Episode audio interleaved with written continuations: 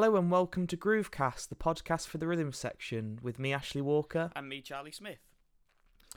And uh, in today's episode, we're going to talk all about um, recording and um, sort of the different uh, points of view and um, kind of what we think about when we go into recording. And um, it's sort of perfect uh, timing, really, because I know you've been doing quite a lot of recording lately uh, in the studio. Yeah, very topical indeed. Um, but uh, yeah, so as we record this, I've just not long finished doing uh, drum sessions for the uh, an upcoming Martin Stevenson and the Dainties album, which is as yet untitled. Um, to be honest, I haven't even heard any of the songs. I've, all I've got, as as we'll get into, is I just went and laid the drums down with some uh, very rough demos and I'll hear the finished product, as is often the case, when it's finished. Um, but yeah, so I did two days worth of sessions up in uh, a place called Blank Studios, which is in Newcastle, um, and I've done the last two Dainties uh, sort of big project albums up there, and a few interim things I've done here at home, but. The uh, the big the bigger projects we, we, we tend to record um, up there. And so, yeah, we just thought it'd be a good idea to uh, sort of talk about our kind of approach and our almost process of um, getting into, you know, as you said, how we how we work through a session, um, whether mm. it's as as I tend to as a sideman, or for you doing it as both a, a sideman or as a, a bit more of a, an artist, you know, writing mm. your own stuff and and seeing it from you know, because I suppose you kind of self-produce your own things from that side mm. of it. So yeah, so that's as as we speak, that's the most recent recording project for me, and we'll no doubt yeah. go into a bit more detail shortly. But um, how about yourself? What what have you been up to studio wise lately? Well, it's funny, sort of. Um, yeah, because we've both been doing quite a lot of recording. I'm sort of been more obviously on the side of the remote recording still, and um, uh, doing it here at home on on Logic and all that kind of thing. Um, but yeah, obviously, like uh, I think it was earlier this year, I released my first album, and pretty much since then, in between the cruises and stuff, I've been trying to uh, get some more material together for another album. So um, it's been yes a lot of recording as well, just in a different um, in a different way. And uh, yeah, I know um, we've had some mutual friends who have uh, been getting to play on it as well. And um, uh, yeah, it's like you said, with although I've done a little bit of that sort of sideman thing, it's sort of I have been more on the other side of it, um, where it's like I know we're going to get into sort of your different approaches and some of the things you've had to think about when going into sessions because you've been asked to play a certain way or give me a certain uh, uh, drummer feel or whatever. And it's like on this side of it now, especially with this next album and using more sort of live musicians and stuff. I'm kind of on that side of it of sort of knowing roughly what you want, and um, I would be interested to know sort of with your um, the recording stuff uh, that you've done with uh, the Dainties and stuff, um, Martin Stevenson, um, sort of what like you were kind of alluded to then, what you're given before you go into a session, because I know with the live setup, it's very much um, sort of on the fly and everything and I wonder if it's similar with the recording stuff. Yeah, I mean it is. Basically, yeah, it is. Um, I mean, I went into those two days of sessions, um, and I hadn't heard a single thing. I, I, I was got totally blind. Didn't hear anything before I got there, really.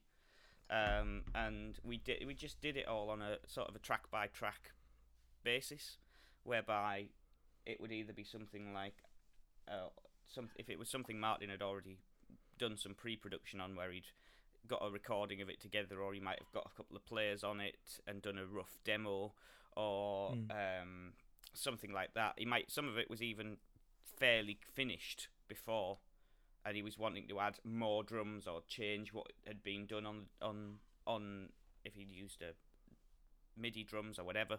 So there was a few songs like that whereby I would sit in the control room, I'd listen down them with a pencil and a bit of manuscript paper and quick quickly chart them out. And um, I'll try and remember when we put this episode out to share. a couple of pictures of the, the sort of thing that I mean here, where it's it's really not.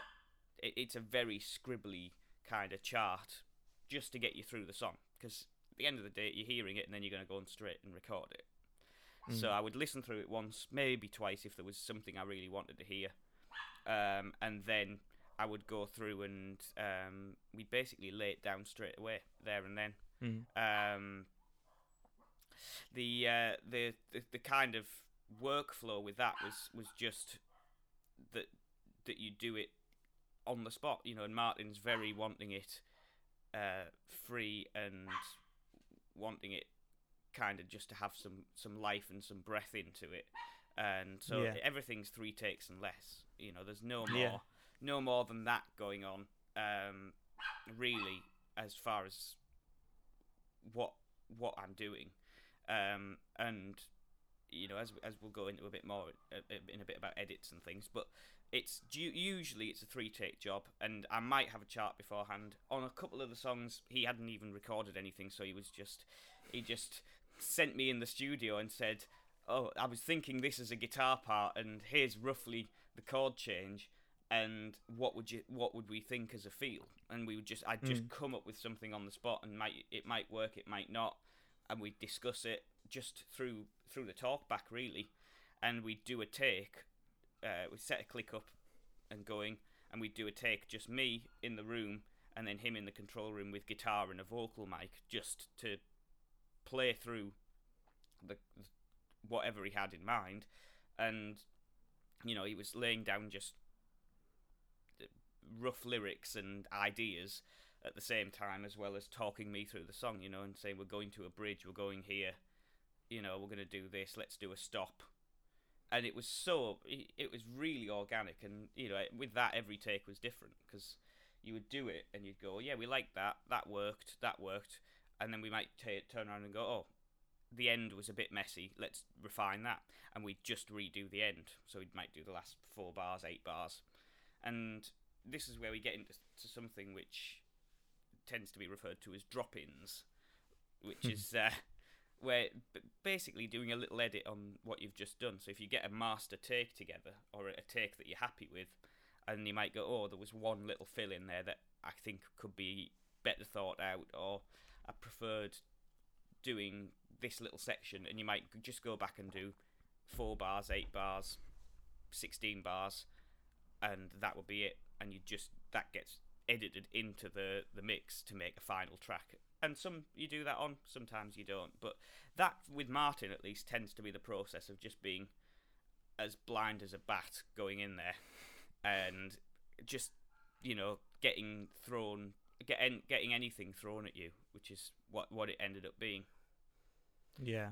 so I mean, how Yeah. would you approach it from your standpoint when you're writing a tune and getting someone in, as I know you have been, um, and you know, conveying to them what you want to hear? Is it something where you're going to give them a listen through? Do they get the? Are you sending tracks out in advance? What sort of, what sort of way are you working it for you as a as an artist? Yeah, well, it's interesting because you'll know yourself because uh, um, with sort of tracks that's probably going to end up being on this next album that I've sent to you, where you know I've had you in mind on uh, playing drums on them, and um, so it's kind of similar with although none of them are exactly the same, but I know um, uh, we'll have a little name drop to our mutual friend Ashley Squires because uh, he's just been over uh, at time of recording a, a couple of weeks ago doing a bit of the, uh, some of the stuff for the album, and um, with sort of the drum side of it, obviously on on the recording software, you can do the uh, you know you sort of um, software drums and that kind of thing to give you a rough feel, and and you can program them in as well to kind of give you as accurate as as accurate kind of feel as you want. So with that kind of thing, you you do have a rough idea of it, and um, but with the sort of guitar side of it, and with what Ash ended up playing on, um, you know, I'm not a, I can play a bit of guitar, but I can't play the style of guitar that I want on a funk album. So um, he kind of but probably was going in a little bit similarly to what you were describing there as going in blind, except um, usually in the past when I've done stuff like that and had people play on my stuff, they'll usually have at least the track to have heard before and have an idea of it. Um, and in some instances, they'll have some music as well to know to just read it and play it. And um, I know we've mentioned in the past, uh, so we won't mention it too much, but in the sort of remote recording stuff we did and um, on the the things like the fun and games video we did with that, you know, like uh, and Snake Davis playing on that, we would have sent him a chart, and so he'd kind of have a very good idea of what would be, and obviously with that being a cover as well. But um, yeah, with from my side of it, it is sort of sending over a rough dem- a rough mix of it to the people, and then um, as you know will happen with this album over the next few months, uh, probably with me and you and other people when you can't always meet in person, you know, just going back and forth doing the remote recording and like you say, getting something that's kind of getting nearer to what you want and um and it, with some of the tunes, you know, like you know exactly what you want, and on some of them you kind of there's no drums on it or there's no guitar on it, so you're just kind of pretty open to interpretation, and then usually the person will interpret it, and then you go, "Oh no, that's not what I wanted," or something, even though you didn't really know. But um, yeah, it's it's very interesting to hear about um, yeah your uh, thing. I, that's what I was wondering with um, because I know with your that kind the gig that uh, the the kind of accompanies that recording with uh, Martin Stevenson. It's all as you, the word you use there, which is very good, organic.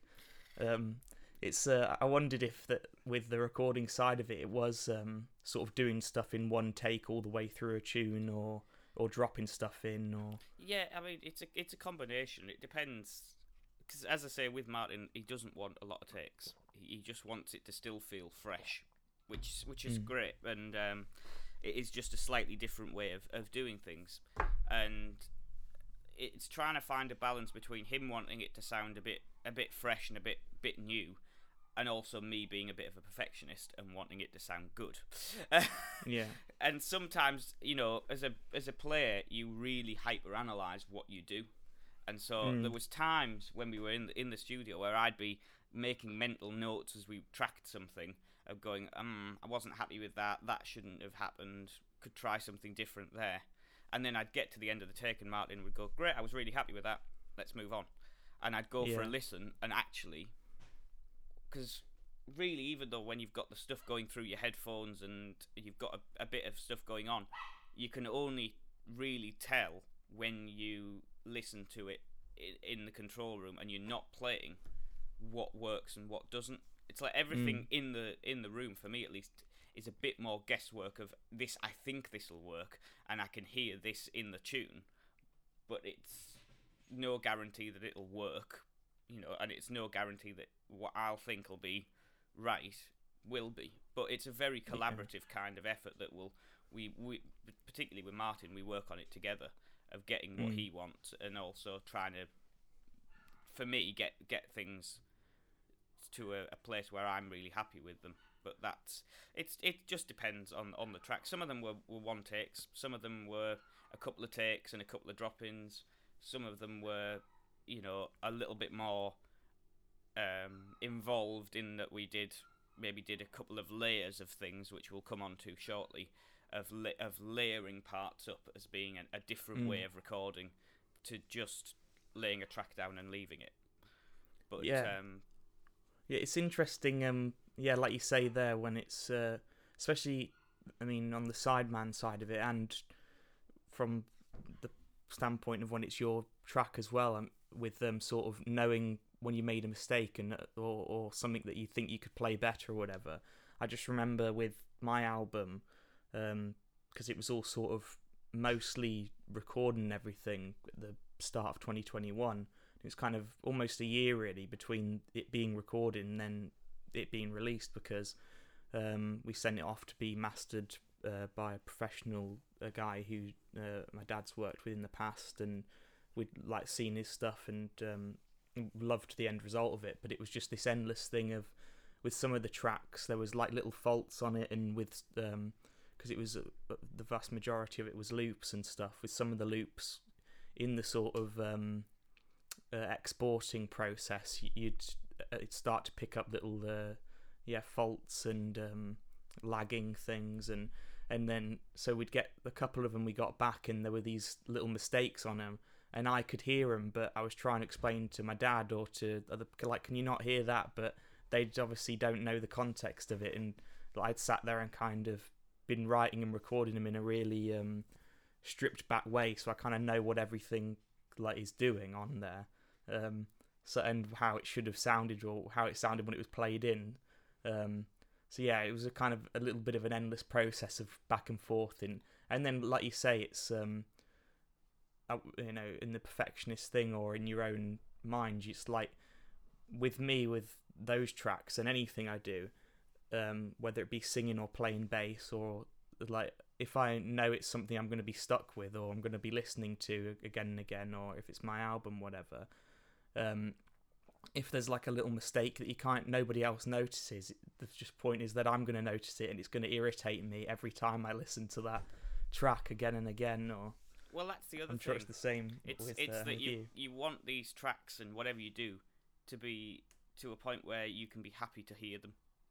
Uh, you know, in a year, in five years, ten years, that you can listen back and go, yeah, I'm still happy with that. You know, there might be things that you would have done differently in hindsight, as there always is. It's always interesting when I'm with my granddad and we listen to something he played on 30 years ago, and sometimes he just laughs at what what was what he did at the time, which was right at the time, and it was the way he was working at the time.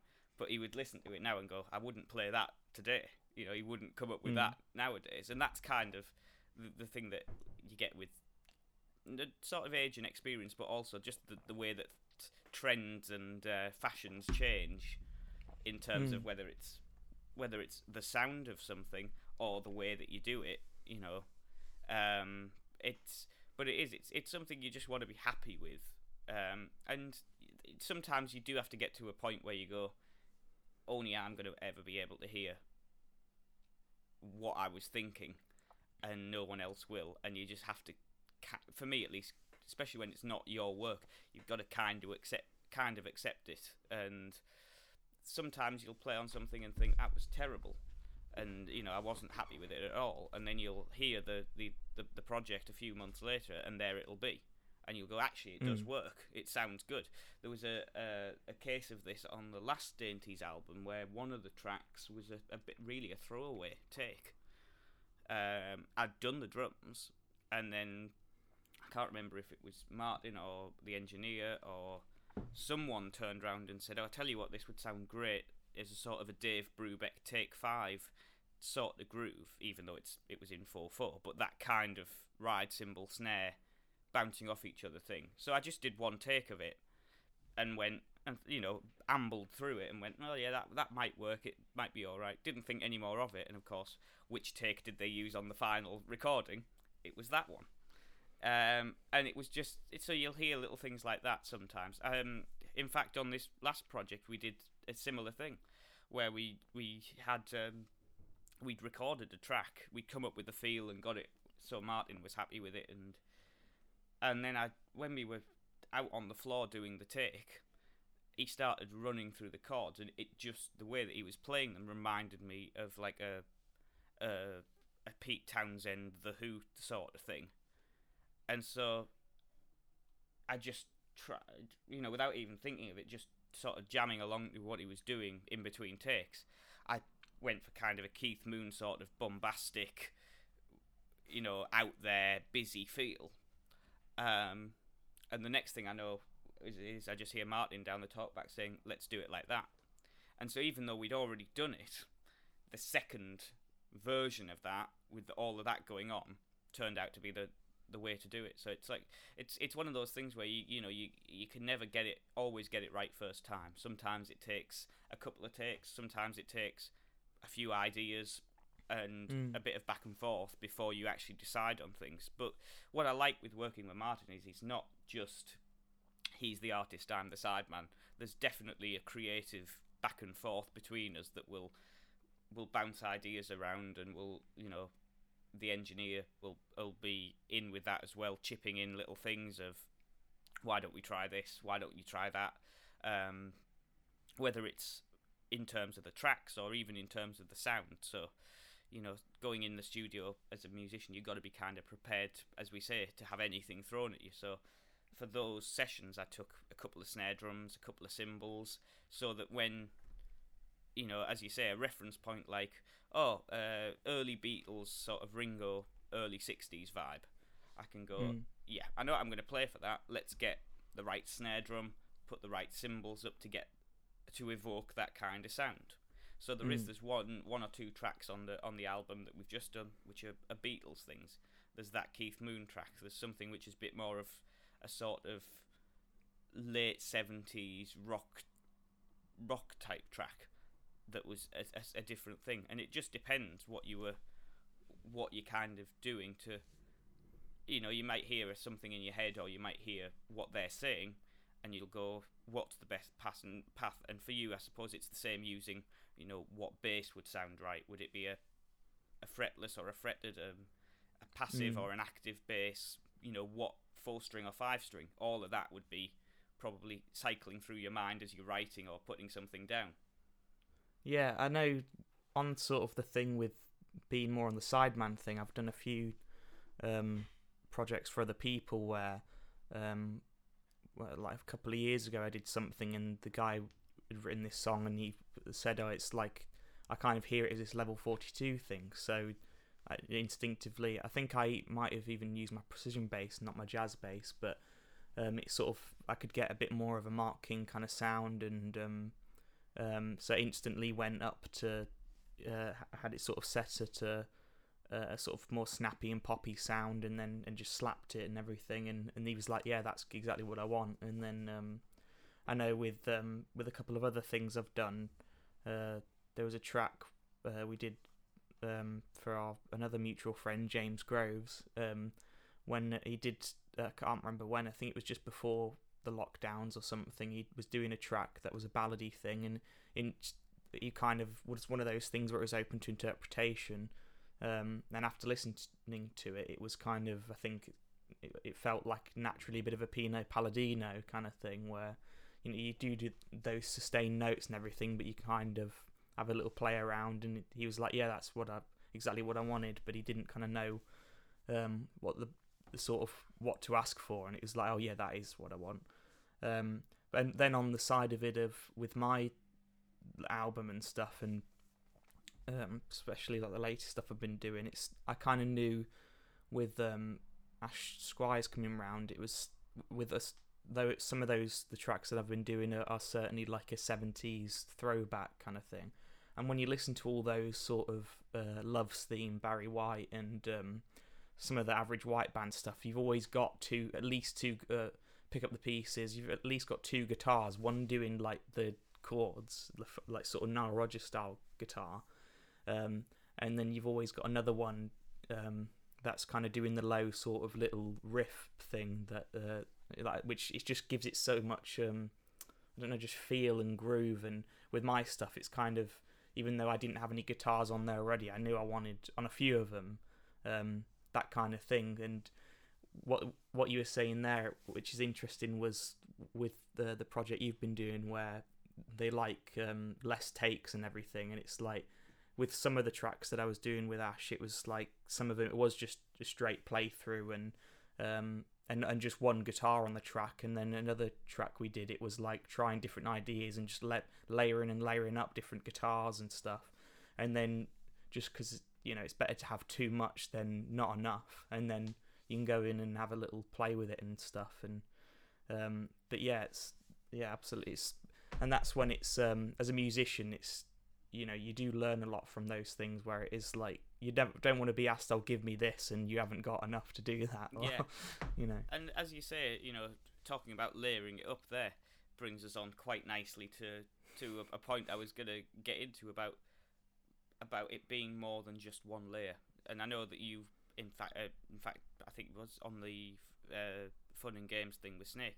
You did two different bass takes, one for the the groove and one for your solo with a different a different bass, and that's you know key example of getting the right feel and the right sound using the right gear, and also again on the the on a couple of recording things I've done where you've you might lay up a couple of snares or you might lay up uh you might do a take where it's all ride cymbal and then you might put some hi hat on. I mean, the classic example to listen to is if you listen to um, Boz Scaggs' uh, Lowdown, and that's Jeff Porcaro on drums, and he's got two hi hats going on. He recorded the hi hat twice so that he could get this, um, and they panned hard left, hard right to get a really nice spread of of sound, and they're doing different things. They're both playing sixteenths, but it's when they're opening and shutting, they're doing a different different thing. And sim- similar with, with what I do, you know, there was a track on the on the last album where we we did a, a take and then laid up a military snare on top because that's what Mm. someone said. Oh, I could hear a, a, a nice military sort of snare sound on this. So we did. We did a full take of, of that, and and it sounded great, you know, and put that on. Then as we were doing that, someone says, "Oh, why don't we put shaker and tambourine on?" So I did two takes of those.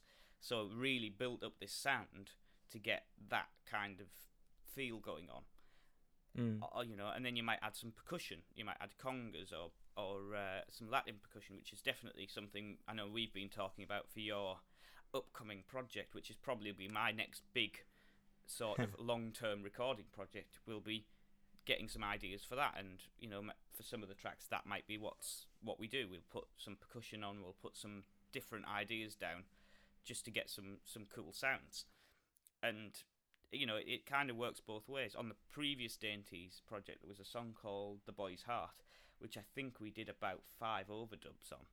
So I laid the track down, and there was like this tribal tom idea going through it. So I got, I did it with the kit, and then I got three floor toms, tuned them down as low as they could go, did another take of the same groove, so that you were almost getting the octave lines between the two, or uh, uh, an interval between the two and then I got a bass drum, turned it on its side, and hit it with a big mallet, and did a take of that. Then added a take of tambourine, and again built up the the soundscape. And Mm. I think with that, the engineer double tracked everything, so that it got this really big, thundering sort of made it sound like a group of twenty drummers rather than just me in in the room and that's kind of the, the magic of the studio that you can do things like that that you could never really replicate live to that extent you can to a point but Mm. to get that sound it's something you can only really do in the studio Yeah, it's interesting. Like uh, something I was thinking about as you were talking there with um, like you say there at the studio, you can do stuff that you can't do live, and with the stuff that I've been recording and some funk stuff and like on the, for this uh, next album, and then um, there's been a couple of other things that I've been doing, um, which are intended to be played in kind of a different uh, lineup or a different setup, if you like. And it's like you kind of do stuff recording that sounds great and some of them are kind of concept pieces so you might have all these loops and stuff and but like with a lot of this stuff it's kind of intended to be played live and you have to kind of think okay well if this was in a band setup what would the lineup be what would we be able to you know be able to um, replicate live but um i mean it always um you know you think about those things and then you go and see someone like victor wooten with just him and dennis chambers and uh, and his sax player, and then they've got all sorts of stuff going on and loops, and and uh, and it kind of fills you with confidence. But and then you kind Yeah, of there's the other side of it where you look at it and you go oh yeah you know i might play two or three basses on a on a single track in the studio no one would ever do that live and then you see marcus miller changing Yeah. basses within a yeah, song yeah, yeah, three times because he can you know and because Well- it, he knew what he was doing that for to get a certain thing yeah. It was interesting, like on that thing as well of different basses. Which again, it's just it's this thing of being a musician. You never stop learning and never stop, you know, improving. I think we'd all kind of agree. Like no matter your age or whatever, it's like in a- year from now, you probably look at some stuff you've played this year and think I could do that ten times better. oh or whatever. totally i look at things i played Um, last week and think that yeah. Um, but yeah, so it's like learning about different things and things you didn't think, oh, can you do that? And I know one of the stories I was told was on, um, I think it was the Runaway uh, by Jamiroquai, um, Paul Turner. Um, on uh, on that track, he starts I think in the verses he's playing on his his, his P bass or something, or on a bit more of a rounded kind of sound bass. And then when it gets to the chorus, uh, he was talking to another bass player about it, and the other bass player was saying, like, it's amazing. How do you like? What are you doing differently, technique wise, and what it like? Because in the chorus it sounds so more zingy and everything. he's like, I just got my Stingray bass and I just used that for that part. It's like what? I've been trying for years to try and replicate that sound, and you've just cheated. He's like, yeah, well, we're just playing around the studio, just trying different sounds. And I, I think he had done one whole take on his Stingray and one whole take on his jazz, and they just merged the two. And um, yeah, it's something that I've, again, with the learning thing, it's like something that I've sort of started to do myself on certain tracks. You know, you get to a certain point in it, and it's a different in some tracks, and it, it's a might have a different feel, and you think, oh, this doesn't sound like a Stingray now, or this doesn't sound like the jazz bass. This sounds like it could be done in a Hofner or yeah, whatever. Well, it is. It's it's things like that where you could you can do it because you're in the studio. It's like if you know, for argument's sake, changing a snare drum or a snare sound between verses and choruses. It's easy done when you've got two snares, but you don't always want to do that in the studio because you've got loads and loads of buzz and ringing from both of them so you might do it with, as you say, a take with one snare or uh, one tuning, and then you might do a take and just go, oh, we'll go back and do the choruses with a more of a a really big, deep, thuddy, open snare sound, and you'll you'll you know there's a couple of little tricks to get that sound. Um, one of which I learned off my good pal uh, Neil Wilkinson, who I think in turn had took it off of um, the legendary British session drummer Kenny Clare which is about taking two of the, the tension rods on a snare drum that are nearest you and just turning them all the way out so that you get a really big deep sound but you still get the tone and the playability of a tight a tighter head. And I think it's the kind of the same thing as is it the the James Jamerson thing of putting a bit of sponge around your bass to get that kind of more um, uh, sort of less attacky sound you can probably mm. talk a bit more about that. But just even using one instrument and getting a different sound with it. Yeah, I know. Um, I know some play uh, bass players do the thing where they um, they put what looks like a sort of sweatband or whatever around the the top of the bass to stop the ringing and everything. And um, yeah, I, I just know with um, sort of like something Laurence Cottle talks about, which is the I think it's the ghost thumb or the wandering thumb or whatever he calls, where you or the hook thumb or where you, and I think James Jamerson might have been one of the first to do that, where you're always um, muting the strings as you're going along. Um, but yeah, it's this like like you say, it's it's it can either be different basses, different instruments, or just different techniques, or um, or different styles of playing, and which is something that I've really experimented with with my original stuff. It's like certain things like um, tracks like I did like um, there's one called Baggage Claim, and I was trying to get a more of a Jaco Pastorius sound and and there's like little bits where I'm kind of playing a, a version of the chicken, or and then on uh, a couple of other tracks, it's like trying to do a bit of a Marcus Miller slap thing, um, and uh, yeah, so it can either be different instruments or different uh, techniques. Yeah, it's just as you, as we say, it's it's finding the right fit for the right thing, and mm. sometimes mm. it's a case of a lot of work. Sometimes it's just a case of the way you play it. You know how you do it, and the the approach that you take as a player without changing anything sound wise, just the way that you do something, the way that you hit it, play it, pick it, whatever, and it'll it'll lean you towards a certain sound. Mm. Um, and you know, there's there's kind of masters of that. Someone like Steve Gadd who knows how to pull every ounce of sound out of a single drum without doing anything to it, mm. which is kind of you know the the level we all aspire to get to. And you yeah. know, there's uh, definitely bass players like Pino or whoever are exactly the same of being able to get the whole sound out of that bass no matter what they're wanting to do.